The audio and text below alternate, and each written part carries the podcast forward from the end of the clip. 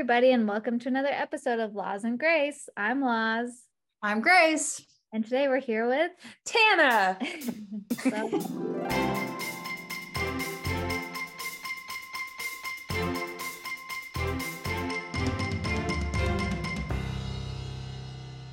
um, so excited to be here with Tana today. She is a actress, one of my favorite actresses personally. She is the assistant director of Evermore Park here in Pleasant Grove, Utah. And she is a dog lover and dog knowledge knowledgeable of dogs. and uh just one of the best people that you'll meet. Everyone who meets her is like you everyone who meets Tana remembers her in a good way because I guess other people are memorable in bad ways, but as she is so fun and such a light. And so we're excited to have you. I keep saying I'm going to be shorter on the intros, and then whenever I am, they ramble on. But thanks for joining us. Well, that's really nice of you to say all that kind of stuff. I love you too. oh. mutual, mutual love here. Um, okay, so I'm just gonna talk about, or I'm gonna ask you about one thing real fast because I know about it, which is uh a project we started doing, which combines your love of theater and your love of onesies because it's called You're the Onesie I Want. and tell us about that and what you do. Well, first, the credit really should go to you because you're the one that was like, you should start doing this. And also, here's a good name for it. And I was like, you're a genius. I do love puns, but but you're the talent. um, so you're the onesie I want is a channel, a YouTube channel, Instagram, um, TikTok. so TikTok, just you know, social media in general, page where we sing Broadway songs in onesies, and there's no gimmick. It's just us singing live, and sometimes we do throw in a little character work, but it's really just being comfortable in a onesie and showing off talent of people that I keep meeting that I think should have the opportunity to be on Broadway. So, mm-hmm. so yeah. And it's great because you all are really talented. You're just also comfortable instead of being in like whatever costume or mm-hmm. whatever. Tell us about some of the onesies that you have, some of the different ones. So people get like a visual. Um, it ranges from Superman to the Little Mermaid. I just recently purchased a um, Cheshire cat onesie because we're doing a Halloween themed um, at work at one of my my one of my many jobs. Mm-hmm. Um, um, we're doing Alice in Wonderland themed, and I am the Cheshire Cat. So I was nice. like, onesie for that. Yeah. There's a onesie for everything. Where do you acquire these onesies? Yeah, that's what I was wondering. listen, listen, I get really excited about this because from the months of September to October, sometimes in the December times, we skip November because they take them away. Um, it's the onesie season. So I highly recommend the Walmart. They have the most variety and character. Sometimes Target. Mm-hmm. Shout out to Target. I love you so much. Um, Shout out to Target. I, I, do. I love them. Um, sometimes they have some, but if you are a bigger person like myself, a pleasantly plump, as I like to call it, um, Walmart has more variety in size. And then, of course, Amazon, because, you know, Amazon. yeah, Amazon probably has them all year round, right? Yeah. Yeah. Yeah. That's one plus for Amazon, I guess. Um, so Target, yeah. When I looked at Target, they had a bunch of animal ones, mm-hmm. but you also have you have like Harry Potter. They're like you said, yeah. superheroes. So also easy Halloween costume. Mm-hmm.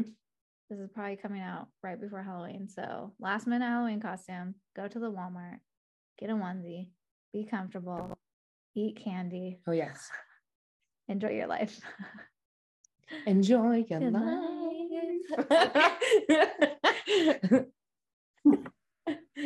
um, Have you always been a onesie connoisseur? Do you know what? My, I mean, I'm sure I had a onesie when I was a small baby, but my first onesie that I remember, I was at BYU, Idaho, and my mom got me a Garfield onesie for Christmas. And it was, it had footies. It was, mm. it's I, think I have three that have footies. That was my first onesie, and it kind of ignited this obsession. And then when I was on my mission, she sent me a Grinch onesie. Mm. Um, and then uh, it kind of just became a thing. I just really like them.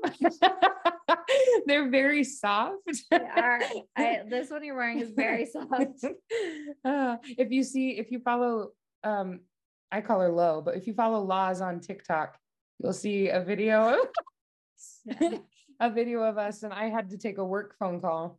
Um, and so she was filming the thing, and there was a bit of a dance, and I somehow magically was right on beat. So go check that out because it's really funny. it's just a happenstance moment. But yes, to answer your question, Grace, yeah, kind of. For the last how how old was Your- I? I was 18. Life, yeah. Yeah, my whole eight, my whole my 18 tw- math, a long time. Adulthood. We'll Yeah. just we'll just say Yeah. adulthood. yeah. I Yeah. feel like a onesie collection is a collection of s- I would I would aspire to. There are not many things like rock collections, hat mm-hmm. collections, sticker collections. No, onesie collection. You've I'm listening. I once had a goal to have 365. I'm currently at 38. I have I lucked out in in my house in my flat whoever's listening to this. Um we um I looked out and the room that I'm in is in the basement and it has two closets. They're not huge, but one is solely dedicated to my onesies. I'm gonna say to have 300, that's like a whole house full Uh-huh. of onesies. I would be like Tan France, but with onesies.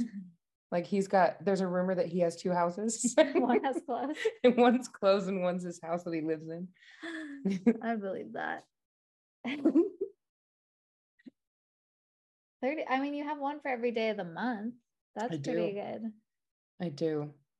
But I will say, because I slowly, I have, I don't know how, how much information, but you can edit this out. But I have PCOS, so I can't lose weight. I just slowly, slowly gain it. Um, I could lose weight. It's just, it's really, really, really challenging for me specifically. Mhm. Um, so the onesies that I have from years ago, they don't fit anymore. but we I film onesies with my or onesie videos with my friends, so they tend to wear them, Mhm. You have which is nice. You have a warehouse just for I do. for needs for whatever needs. Let's talk about let's talk about Evermore Park because I feel like you need to set the scene. And so you're the assistant. I'm the assistant director of entertainment, and I'm also the casting director. Oh, okay. So Evermore Park, to answer your question, what that is, it's a fully immersive theme park. Um, a lot of people think a theme park is like, say, Six Flags or um, even Disneyland, but um, Evermore is actually the attraction are the characters that live there or the actors that are there. So they come, they bring to life a story every season. Um, and so if you like things like Dungeons and Dragons or D&D, um, video gaming in general, you can come in and you as the world walkers, what we call them, but they are patrons of the park, you can go on quests and essentially influence what's happening in the town. You can become something that you wouldn't think that you could, which is like say a dragon trainer or um, a, a goblin or troll, that kind of stuff. It's it's just a place where your imagination can actually come to life. It's it's wonderful. Um in cosplay, anything where if you like to play that kind of stuff. So that's what Evermore Park is. Essentially, it's just a fully immersive theme park. And like explain to us since this is a audio medium, like kind of what it looks like. Like you walk in and there's different buildings. What are some of the different buildings? Yeah. So, um, like any functioning town, there needs to be a tavern. There is a place called the Burrows. That is where a lot of our mythical creatures live, like dwarves and trolls and goblins. We have a mausoleum, which is our um, building next to our graveyard. We've got a courtyard. Um, it's very 1800s aesthetic. Um, so cobblestone streets and and hay for roofs and it's it's beautiful and one of my favorite times is when there is nobody in the park because our AV team does a beautiful job of bringing it to life with just the lights but it's it's beautiful and peaceful and serene and landscaping. We have we have hills and we have trees. We have animals that live there that roam around now ducks and and chickens and alpacas and llamas. And it's it's a fantasy world that comes to life. It's it's beautiful. So if you if you want to transport yourself if you live in america and you want to feel like you're in england in around the 1800s it's a wonderful place to go just aesthetically and then you get to do other things meet dragons and ice trolls and all that fun stuff I did I did meet a dragon when I went the first time. I also I love that you keep addressing our hypothetical international audience. like you're like if you live listen in America and before you're like Hey, like- we do have a few. We do have a few international audiences. We do.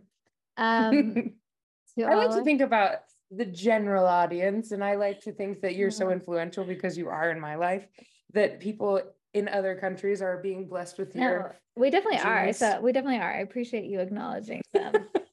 um so what how do you like cast for each? So the way Evermore works is there's different seasons. So you'll have like is it fall or Halloween or like how are the seasons broken up and how do you determine like how each season will go? Um, super good question. So we have currently we have three seasons. There are our current season happening is called Lore. It's our spooky times. Um, and then Christmas time we have what's called Aurora, and our summertime season is called Mythos.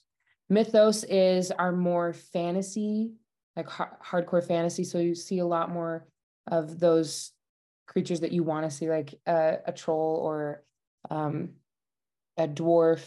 We've got satyrs and and that type of fantasy. And then lore is the spooky time, so vampires and and goblins and well, goblins are all year round, if I'm honest, because they're they're pretty great. But um, a little bit darker type characters, and we have a haunt as well, and um, a haunted circus. There's a lot of lot of really cool aspects that come with each season. And then Christmas time is the magic, like super magical. So um, we've got we've got Santa and not the like copyrighted Coca-Cola Santa, but just Evermore's version of what Santa Claus is. Saint Nick. Saint Nicholas, yeah, and um, elves and and witches and warlocks. Last year, our Aurora season was um, heavily influenced by claymation type Christmas films. So it it's just bringing to life things that you grew up watching, and you just absolutely love it. But to answer your question on how um, we cast it and and how we decide what it looks like, um, the owner of the park has a pretty significant influence on what he would like to see, and then we base our ideas on that. My boss, Adrian, is one of the most creative people I've ever met. She's also very well versed in how in social media and, and current trends, and so she does a great job of bringing together current influences with with fantasy influence. Um, and she works for Disney, so she has a very good idea of what works for theme parks and what doesn't, and especially with character interactions. So we'll sit down and we'll have meetings about what the owner would like. His name is Ken Bretschneider. He's lovely. Um, he's got great ideas as well, and then we will build based on that. Then my job is to orchestrate um, the public and and their auditions, see what they can bring to us. So we look from anything from um, incredible improv people to um, if you've ever heard of Masters of Dueling, this is it. They're based in Utah, but essentially they teach you how to properly sword fight. Mm. Um, knights, they're like literal knights, Mhm. um, but they teach how teach you how to do that. They it's it's it's a whole fantasy realm. So things you've seen in like at the Ren Fair, it's it's more accessible at Evermore Park. But yeah. Renaissance Fair. Yeah, the Ren, yes, excuse me, Renaissance Fair. Um, but yeah, so I organize that. I have a list of the characters that we're looking for um, aesthetically as well as skill in general. So um, if you have an ability to play an instrument, whether that's we, we've had harpists, we've had ba- bagpipe players, guitar, violin, viola, flute. Um, they all really help influence the aesthetic of the park and bring to life this living, breathing town that we want you to be able to transport yourself in. It's almost like a movie. You know how you like go to a film and you're you just want to be taken away from whatever mm. real world problem you have. That's essentially Evermore Park. And so our characters that I bring in or our actors that I bring in help us create that. Um, and then once the season is or once it's underway, we have count we have countless meetings about um, how we want the characters to move, how we want them to speak. So I'm the dialect coach. Um, Adrienne is a dancer, so she and because I have um, a rather large resume with theater, musical theater specifically, there's a lot of movement that can help us bring to bring to life a character, and so we'll work on that. And I will. I'm also the one that uh, I'm also considered the bad guy on the team. So if something happens where a character or an actor takes the story in in their own way, if they want to have a little bit more of a look at me moment, I'm the one that has to reel them in. it's like on yeah, there's always that like one person I feel like in improv groups who's like trying to steal the show. Um, when it's like, no, you're all supposed to be equal. Well, you probably have some characters that are gonna be bigger yeah some seasons but, but every character is super important like they all bring an element and we try to make sure that we write and set up these characters to where each of them have such a an individual but powerful and long lasting influence mm-hmm. that every character is important it just so happens that there might be a more more powerful magic user versus uh, um, say the postman that oh, lives there oh, yeah so some people like somebody would like win in a fight over somebody else because of their I feel like this is a D&D thing, right? It is, Too, yeah. Where it's like you can't say that you're stronger than this other character or what like there even in fantasy land there are rules, right? Yeah. Like and you have to do you have like a I know sometimes people like with shows they'll have like a show bible or um you know something that's like these are the rules of the land and do those change season to season or do you have like rules of like I don't know, you know, like the Seasonal. the logistics of the magic, right? So that it stays consistent, magic or skills or whatever it might be. Yes, to both. We have um without going too deep into my NDA. Yeah, can you tell us? um we do we i mean because the seasons change and the story changes so much our we have an incredible writing team mm-hmm. um one i with the current creative team i've been there the longest but on our writing team, there's a gentleman who's been there the same amount of time that I have. So he and I have been there and have seen the different ways that things have been been done, and we have molded it into um, a little bit more of a um, realistic thing. Mm-hmm. But each season comes with different um, policies and procedures that we follow. Yeah. But we, but it is a, a company, it's a business, so we also have the policies and procedures that our employees would follow or independent contractors yeah. is what they are called but but yeah as far as the improv we work on that. The dialect all of all of those rules are the same.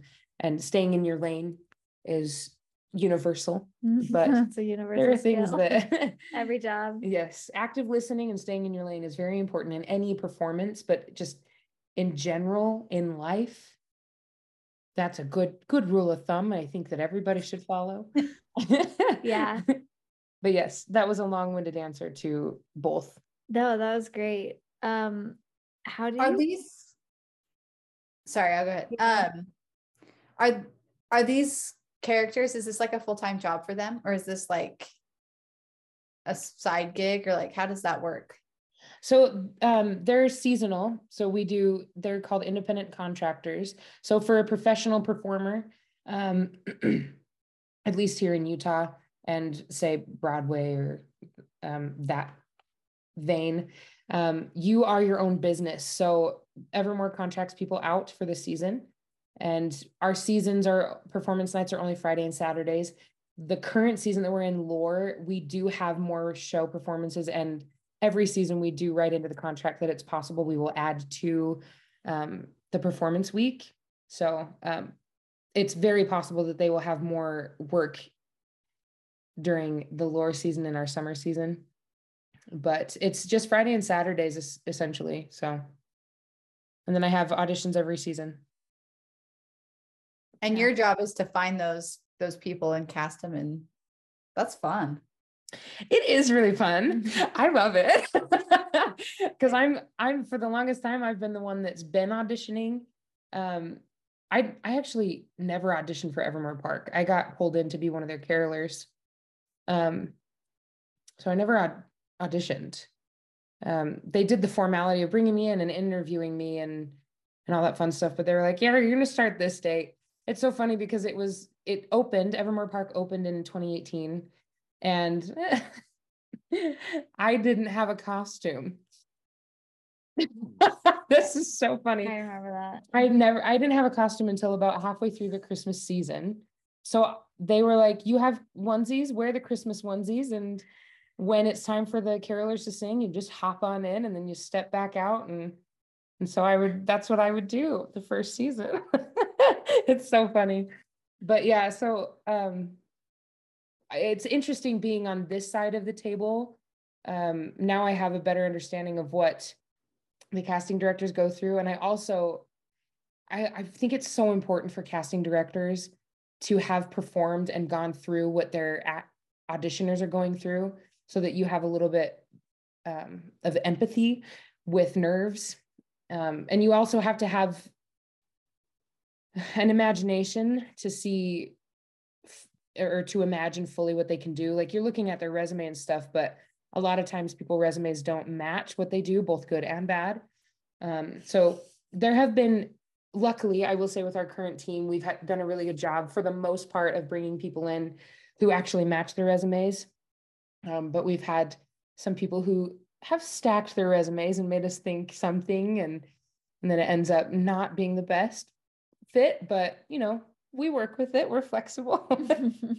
but yeah, so my dream job is to work for Disney as a casting director. I one day, one day, but I, I really love it. And I'm, I get to work with one of my best friends who her name is Adrian. Shout out to her. Um, she, she came in, into Evermore Park as a performer a season after me. So she started in Mythos, our summer season, 2019 and then we bonded and she was so lovely and would do my hair because at the time I didn't know how to do a, like a ballet bun and then I learned how to do a sock bun. so yeah, that's long-winded, but you're welcome. no, that's why we that's why we invited you so you talk. Um yeah, casting. I think people have no idea. I it's honestly like I feel guilty whenever I'm working on a film of like casting is just like it doesn't matter how good you are sometimes. Like if you're you have to be good. But then after that for for actors, like you have to be good and then after that it's just freaking preference. It's like the casting director, the director, the producer, they just come in with some preference or preconceived notion of what a character should look like and you could be like 2 inches too short two or too, too fat. tall. Yeah. That's my struggle. I'm a pleasantly plump individual. I'm a chunk. so that's that's something that I struggle with is landing roles based on what I look like. I'm not the typical raven hair or blonde bombshell. So that's that's a struggle in itself, which is interesting. But I agree. The casting directors really need to they have to there's a lot of trust that goes into a casting director because the director will be there the director of the show will be there which in my case my is my boss adrian and she's got an idea of what she wants for the whole thing the whole concept of the whole thing and my job is to to help facilitate that by finding the best people to execute it and um it's intimidating and and a little bit stressful when you have this concept that you need to fill and you're not exactly getting that. So um, then that's where a little bit more work on my end comes in when it comes to the coaching and the and the character concept. But um, i'm also very intimidating as an individual. So if any any of you guys come and audition for evermore park um, we we are trying to help change this kind of um, nonchalant attitude that comes with Evermore Park specifically. Um, but a lot of, I mean, right now we're struggling with apathy all throughout the the world, if I'm Mhm. honest. Um, but it's it's That is true. you you don't get to just make your own schedule. It's a job. Mhm. Um, and so at at auditions, people will come in and just be like, "Oh, I can do whatever I want," and and though it's very lighthearted and fun, and we're there to help you feel like you're doing a great job, I'm also very much okay. We're done. Thank you so much. I'm very curt because it's I've got a schedule to keep. I've got deadlines to meet. Um, so it's if you ever come, I'm super super nice. I just I'm I'm also very very professional, and I put on a work face. I had And mhm. I have a work face too. yes, it's a very time and place. And when I'm at work, it's I'm focused on that and getting my task done. If you don't fit that, thank you for your time. Well, Come back later.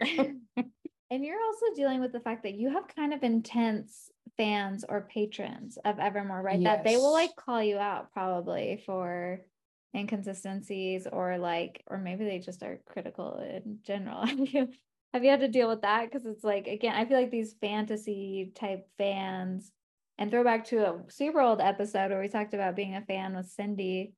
Um it's like people who are fans will like poke holes in everything, I guess is what I'm trying to say. Have you experienced that? Yes. Um, it's interesting because of the fandom of Evermore Park. We ha- it's it's different than any other fandom out there. Um, because with movies, you can't really touch these characters, right? The actors bring them to life, and you will never meet the character unless I don't know, Loki comes out and it's actually Tom Hiddleston. Yeah, kind of at Disneyland, right? Kind of get- a little bit. But they're not in the world Right. creating a story. You just like go and hug them or whatever. Yeah.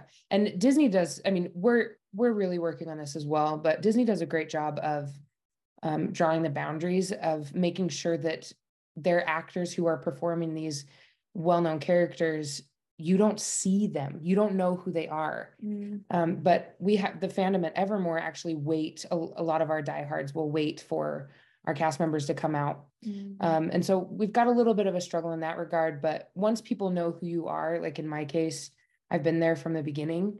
Um, so I played, I've played quite a few characters, but my longest running character, um, she went through it in story. I was, I Mhm. was, got elected mayor. I did.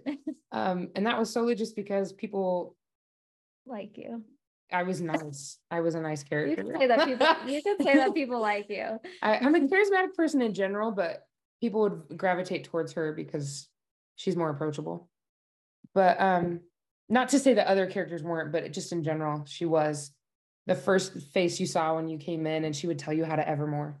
Mm. Um, but people would, when specifically when I played her, um, because she was the mayor, they would take things a little bit far. I got followed home. Um, I was stalked. I was touched inappropriately in the park. For real? Mhm, I didn't know about that. Um, and so because of that experience, we're we're a lot more intense with the safety of our actors. Not that they didn't care in the first place, but it was such a new thing. They didn't really know how to navigate it. Yeah, I probably didn't expect that. Yeah, and so we're we're five years in now, and we have a pretty good system set in place. But as far as as far as the fandom goes, they are so loyal, and some of them have actually become some really good friends of mine who I just think are absolutely lovely. And they collaborate with the park now as um, photographers or game makers. And um, if you do it right and you do it in a kind way, kindness is going to get you so much farther than anything anything else. But yeah, our we have a wonderful fan base. Um, and sometimes they can be a little bit intense and we just have to figure out how to navigate it. And and that it's also expected that both the actor and the patron or the world walker um, understands that there is a line that should never be crossed. Um, and so we're we're doing a lot better with drawing that line, but every every once in a while things bleed into each other. Um, People, no, I'm shaking my head. I'm like, don't touch people inappropriately. you should that stuff is Ever. never. I? I was known as the the actor that would break character and kick people out because Good. that's not okay. Yeah. Well, because yeah, at Disneyland they have their people. yeah, What are those called? Like cast members. No, but the people who escort them around. Just No, don't- yeah, yeah, yeah, yeah. They have like every character has a little like crony to be like, get back, yo, they like protect. Um, but if you did that in Evermore, I would kind of like take away from it because you really are Evermore is like fully immersive. Mhm. Like, um, I mean, you could do it. I'm not saying, but you know what I mean. You can't do it in the same way as Disneyland, where they literally like set up little velvet ropes and like put Yeah. the characters behind them because it's like the whole draw to Evermore is that you are More interacting Mhm. and like yeah like when i went i had my fortune told by somebody and i got in an argument with that one guy what was he the really tall he was like this big old what was he he was a Um, knight he he was like an evil knight or what gosh, you would ask me. It's been so long. i know i can't remember he had a very distinct name anyway he was a big old guy like he was tall thing with a voice but he Oh was like gosh. uh It's gonna hit me like later in the episode. I'm gonna like, it's And so th- this is your other problem, right? Is there's people who like go along with things, and then there are people like me that do a light antagon- antagonizing of the characters. Um, See, that stuff is all fun and games. Yeah. But yeah, I mean, not everybody has the social awareness that you would have where you know where the line is. mhm. And so, and that goes with any job out there, but Evermore has, presents its own challenges, but it, it is, I, I love it. I love it so much. It's fun to play. It's fun to play and it's really fun to watch and see the joy that, or the magic moments is what we call it, that especially little kids will have with our characters. It's so cute. It's really cute. I love it. Can you think of like a specific one, like a specific moment that you're like, oh, Um, yeah. so we have um in in the summertime specifically, our dragons will be out and you can actually meet them. Um, and what, what do the dragons look like? uh, we've we've got from lar- like huge life size down to handheld. Mm-hmm. Um, but there was one specifically, it was this little boy's birthday, and he was there with his sister and cousin, I believe. And they were, he was turning five, and the other two were younger than him. But he loved dragons so much. He loved him so much. So we we had this moment where I was playing the dragon wizard and I had one of my dragon trainers with me. And we were teaching him all of these things. And then when it came time to test it, one of our incredible performers was was the dragon and um we had we had let him know that this kid was going to be learning certain things and that you have to improv very well to work at evermore park like you have to have a good understanding of of yes and no but no and that type of stuff Mhm. and the little boy was telling this dragon what to do and one of the commands that we had taught him and the actor just took it and rolled with it and the kid started jumping up and down and he was like i a dragon tra-" you know like eh, it's just it's just really cute but that happens with adults too like people get really really excited i've also this world has introduced me to incredible creativity that human beings can do. Like I've done theater for a very long time and you can judge me if you want. Cats the musical is my favorite. I will I- judge you. um I think every show brings out this incredible ability that the human has to create things. And I personally feel that Cats is the epitome of that because it from ranges from music, movement, costuming, makeup, all of this lighting, uh, set. I love it. That's every musical though. The Yes. things you described. that is every musical, but this is a weird one because it's cats. so it's anyways, it's great. And and you've got that aspect with Evermore too. Um, but I didn't realize the talent just everyday folk have of creating their own characters. There was one impressive person where she made um full on half dragon body as a world walker and would walk around like a tail and it was absolutely incredible. Just seeing what people can do is it just brings joy because I'm like, oh, you're so talented. I'm really proud of you. I don't know who you are, but good on you. I know when I went because I am not a costume person, I wore my dragon onesie. Yeah, you I have did. I think I have two onesies and one is a dragon. Um, And That's when you I- voted for the mayor. I voted for the mayor as a drag. But people were very, it was hot. So I was only half wearing it. And people were like, So did you like slay a dragon and you're wearing it? Or are you a dragon? And I was like, Man, I was not prepared for these questions. But one of the best moments, maybe this was a different time where I was wearing the full onesie and I turn and there's a, little girl and she's also dressed like a dragon. And we both just turn at the same time and shake our tails at each other. And it just like I was like, I don't know what just happened, but we just instinctively knew the like dragon greeting. it was like the best moment of my life. And like I I know it was with Jace, I don't remember who else, but everyone was like, that just happened. Like it just, yeah, it, you create an environment for just like everybody just kind of like like even me who like I said, I'm not I don't get super into it. Like you still get into it because it's just so yeah, like I think it's the same reason people love Harry Potter or Mhm. whatever. It's like as soon as you incorporate like magic into the regular world, it is, I mean, it's magical, right? That's why we say things are magical because it just it does that for you. And I think even if you don't super love fantasy as a genre or if you're like not into D&D, I think everybody can benefit from like immersing themselves in it once or twice or several times. well, it's just a nice escape. yeah. Yeah. Nice escape from like the reality of, you know, or the pains of whatever you're experiencing to go to a world that like anything's possible and you know, you can be anything or do anything. Like that's nice. Mhm. It's interesting. I think about it a lot. I, I really feel like Evermore is the place where all fandoms go, Mm. Where they can all play at the same time because you don't, you can come into the park and participate in the adventures that we provide.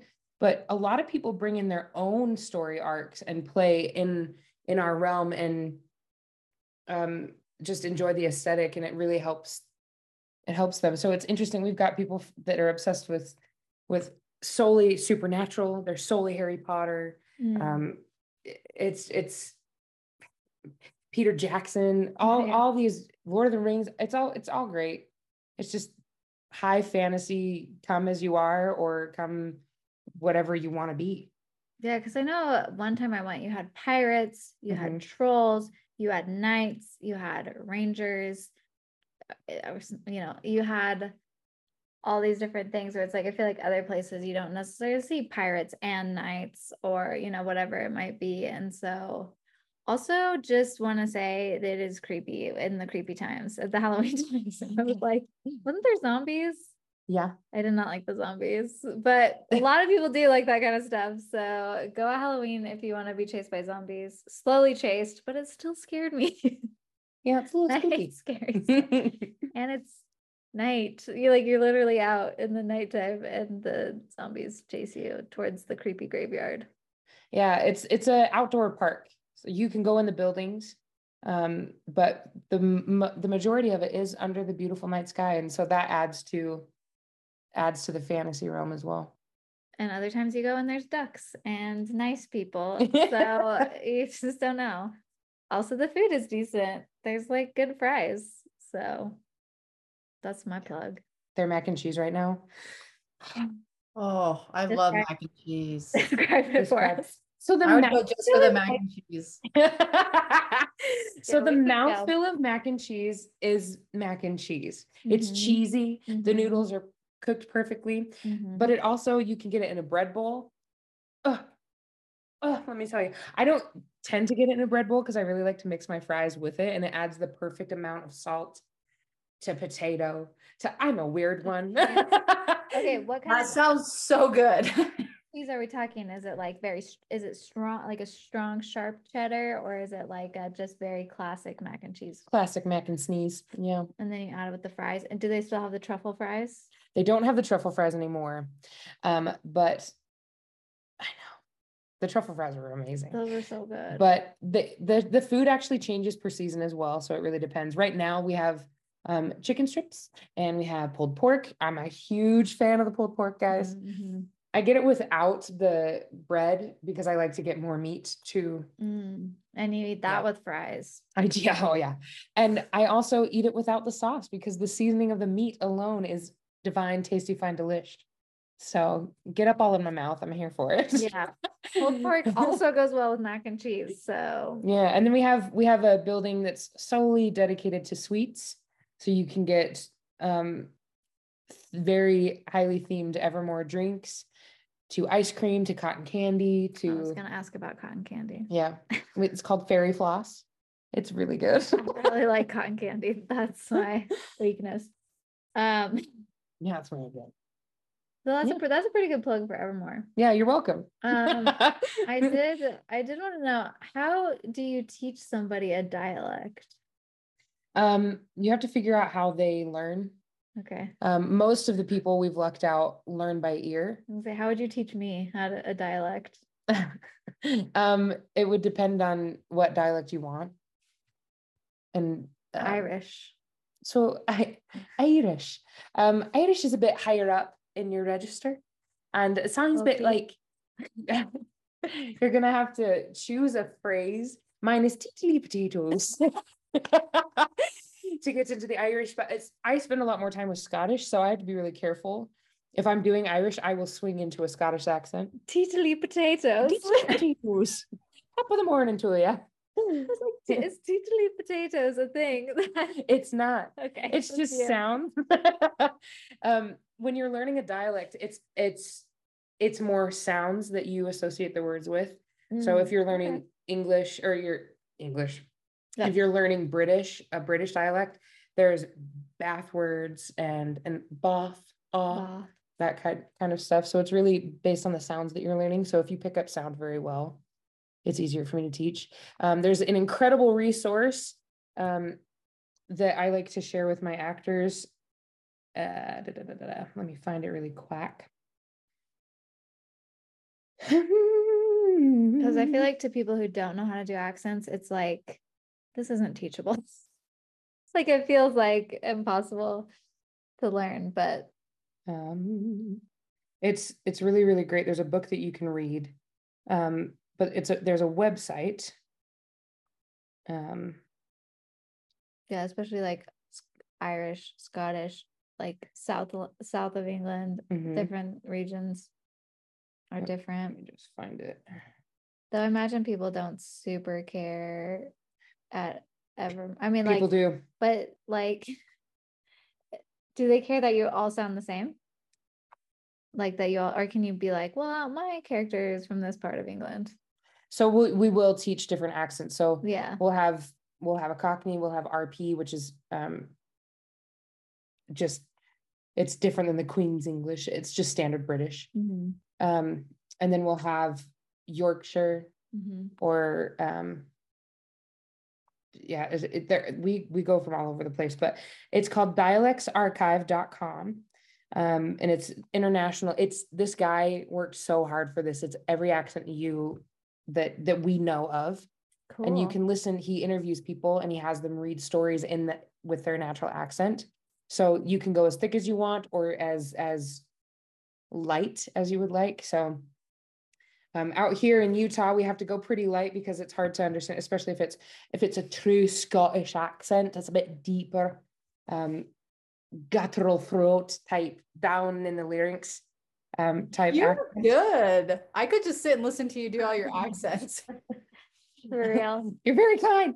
And then if it's a standard British, you're just very high up here and very classy sounding. Mm-hmm. Um, but it has to be under, understandable. Like we we rarely touch French because we've yet to find an actor who can um, speak in a French accent where it's clear and concise and not uh, hard to understand, really. So- Yeah, I was gonna say I'm watching an Irish TV show and it is very different than when I was with like an Irish cab driver. I'm trying to remember what she kept saying. Derry Girls is it Derry Girls you're watching? Uh no, it's Bad Sisters. You guys, it's so good, but it's, it's dark comedy.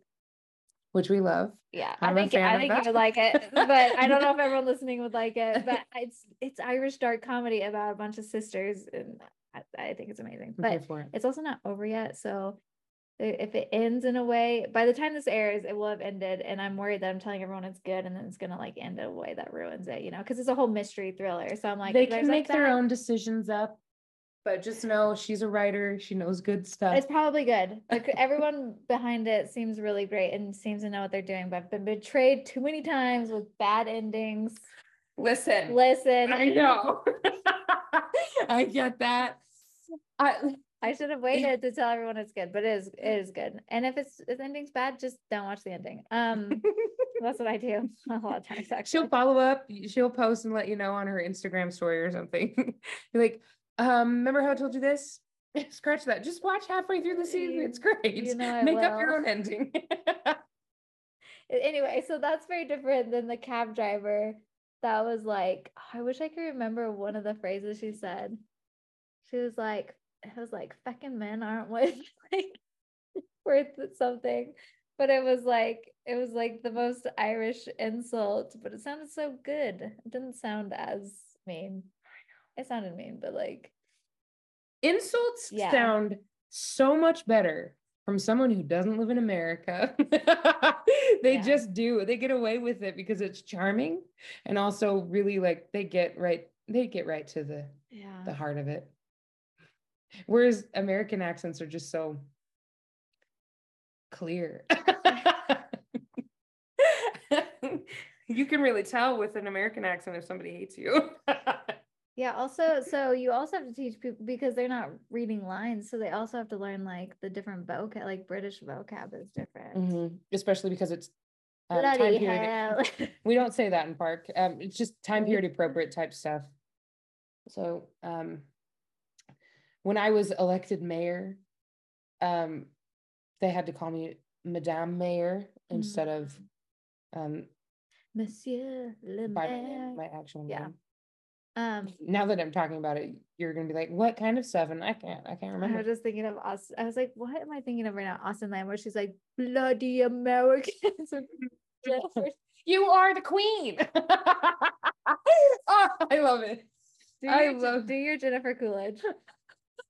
I don't even care what you say. Um, um, can I swear on here? Uh, Okay, let's- we'll go with- We'll go with the Jennifer Coolidge in Austenland. Um. Ah, Jane, I know what it's like to be treated by awful men, but at least it's not going to happen at this place. Come on, give me a hug. Oh, and by the way, don't use the chamber pots. Apparently, the toilets do work here and they don't really know what to do if it's just piled high. So get on with the game, you old windbag. There you go. Sad. Even though she's funny. Also, you know she improvised like most of that Yeah. movie. they wrote that character for her. She's not in the book. I think a lot of it's different than the book, right? I don't know. I've not read the the book, book's but- pretty like Jane Austen-y, and then the movie was hessified, Napoleon So Dynamite. good. So good. um, Anyway, What other questions do you got? I'm quite impressed with your uh impersonations. I feel like I just want to like start throwing out more. and Just that was let them go. pretty that you chose that part. Well, it's it's actually one of the longest monologues that she has. well, at least you're coming and not her. Do you think those are their real faces? Hey, you think this is the chitty chitty bang bang car? I also love the way the other sorry to anyone who hasn't seen Austin, but the way the other girl is she's like bosom sisters. yeah. Make haste. yeah, because she's like faking an accent. Sisters. Um yeah, throw out another uh accent, Grace. oh man. Um, One Oh, that gosh. won't sound offensive. do you like a like a Southern Belle? Well, I do declare that one's very easy for me. I watched a lot of the Golden Girls, so Blanche Devereaux is, is one of my favorites. I do declare. Can anyone do a southern accent without first saying I do declare? Probably. reminds me the the Looney Tunes uh character. What's the the chicken? He always does that. Do you know Oh, what I'm yeah. Asa, asa, asa, asa. Yeah. talking about? Him. yeah. Fog, uh, what is his name? Foghorn or something? Yeah, what I don't know. I don't know. What is your favorite role kind of role to play? villain. Really? Yeah. Straight up villain. I I excel at the the comedic relief. That is Mm. that is my castability.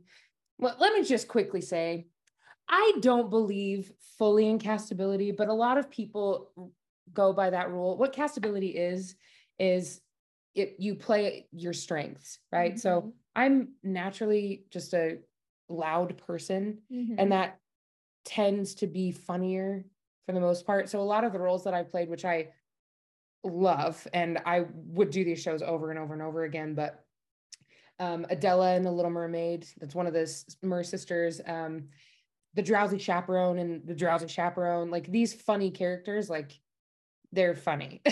Yeah. um, but a, and a lot of people see my physic, my physical look. They see that as, oh, we could play that off as somebody who is like just the funny throwaway character. Mhm. Um, but you have to be careful with that because then you'll cast somebody and actors should know their strengths and should believe in themselves. So this might sound egotistical, but I know what I can do. Mhm. And so if somebody's going to put me in that role, I'm going to take it and I'm going to run with it. And I often end up being the favorite character over the main character.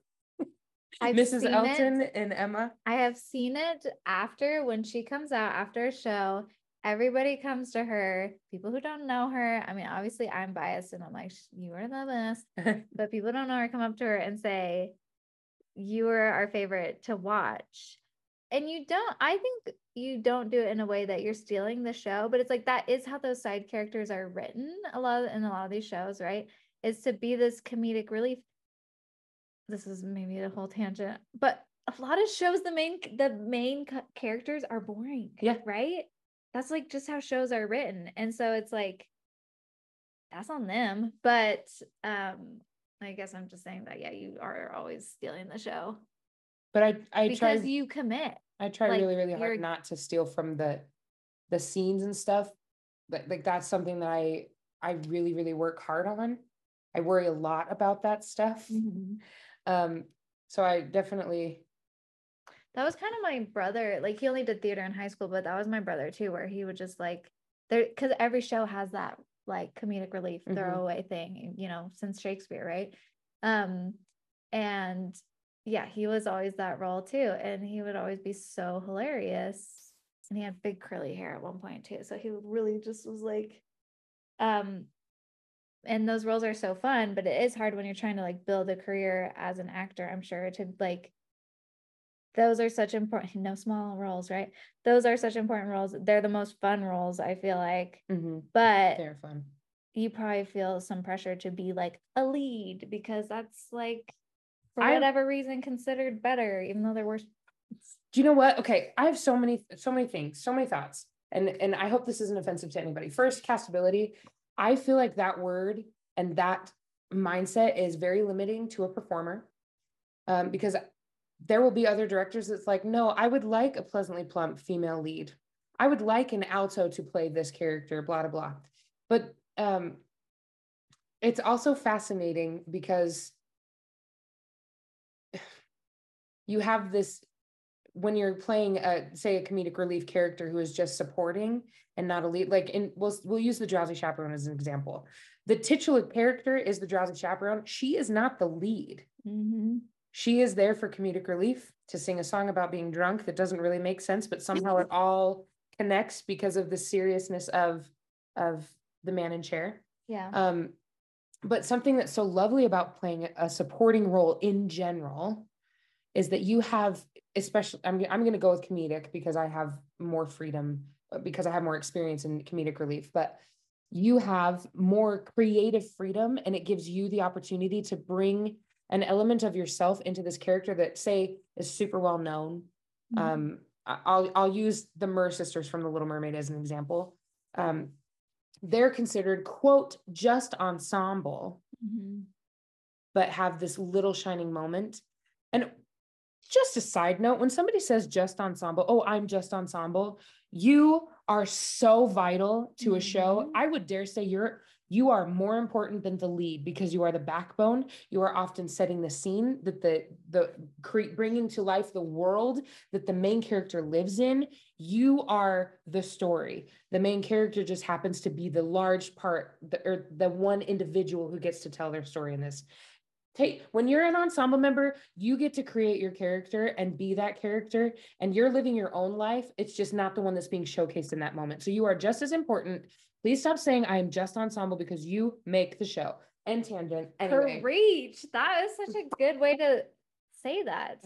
I just I I understand the desire to want to be that main character that has the powerhouse song and and I don't get cast in leading singing roles. I get cast in the comedic relief ones until Drowsy Chaperone rel- came around. Um, and now people are like, "Oh, you can you can really sing," and I'm like, "Thanks." I, have been knowing that. Thanks so much. I appreciate you. But like they they like to have these people. I'm a I'm I'm what's called a contralto with a mezzo swing range. Mm-hmm. Um, but my my good healthy sound is in my lower register, and so that doesn't it's not written for a lot in musical theater. Um, and that's kind of hurtful, but also pleasantly plump individuals are also not written a lot, although we are getting more of them, which I'm really grateful for. Um, but they're not originally written for that role, right? Mm-hmm. They're just, we're getting more. You have like hairspray. Yeah. yeah. That's it. Um, Hadestown is, has actually started to cast more real looking people, they still have to be a quadruple threat. You have to sing, dance, act, and um, sometimes play an instrument. Mm-hmm. Um, but yes. Yeah. Well, yeah. anyway, that's a tangent, but I love comedic roles and I will continue to audition for them because I do know, I think it's really, really fun. But to go back to your question, my favorite is a villain. Mm-hmm. If you get booed, you know you've done your job. When I saw Funny Girl, um, the guy comes out and uh because she dates this for those of you who don't know funny girl he she's like with this guy who's like not that great right and he comes out and everybody just goes Ugh.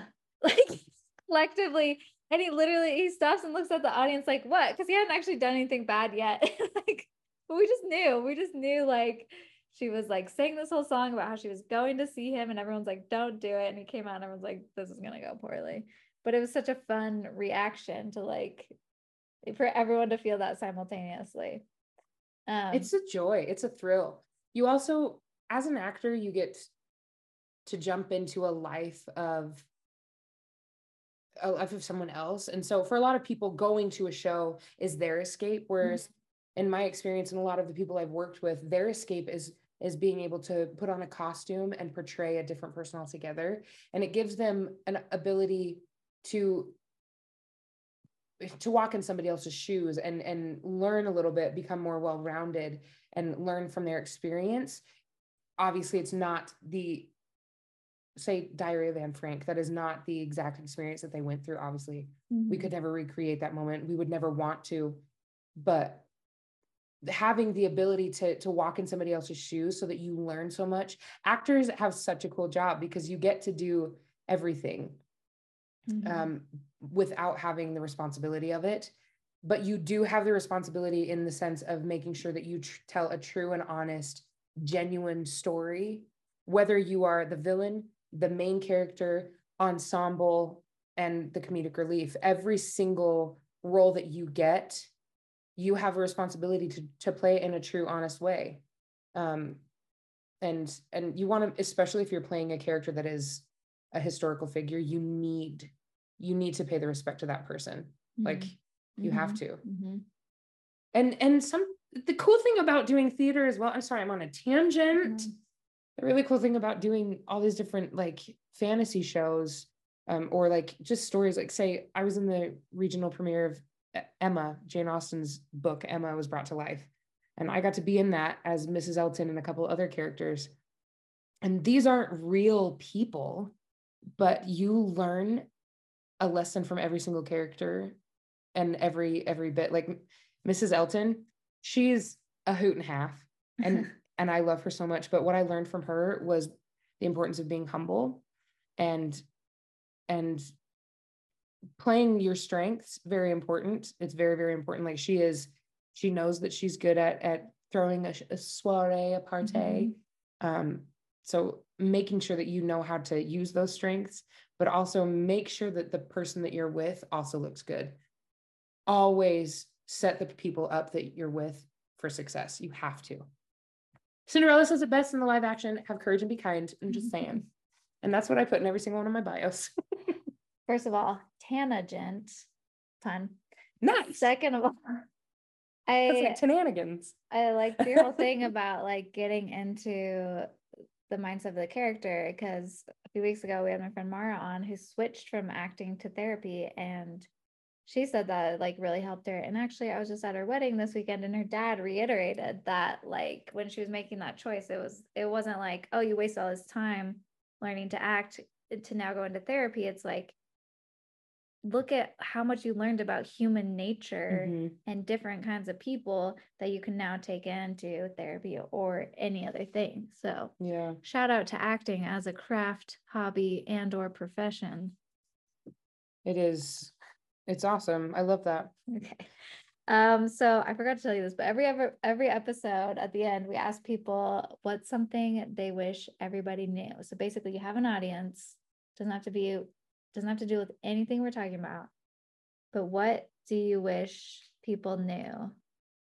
Um, one thing I wish that everybody knew was the importance of being kind and remembering people, no matter who you are, you could be the happiest. Someone has something going on at all times. So, as Cinderella said, you must always have courage and be kind. Excellent. That is solid advice from Tana, the casting, acting wonder nair. Onesie wearing. Yes, onesie wearing, one of a kind. There you go. Thank you for joining us. This was fun. I'm glad you had fun. Uh, I had fun. Rue had fun. And uh, thanks everybody for listening.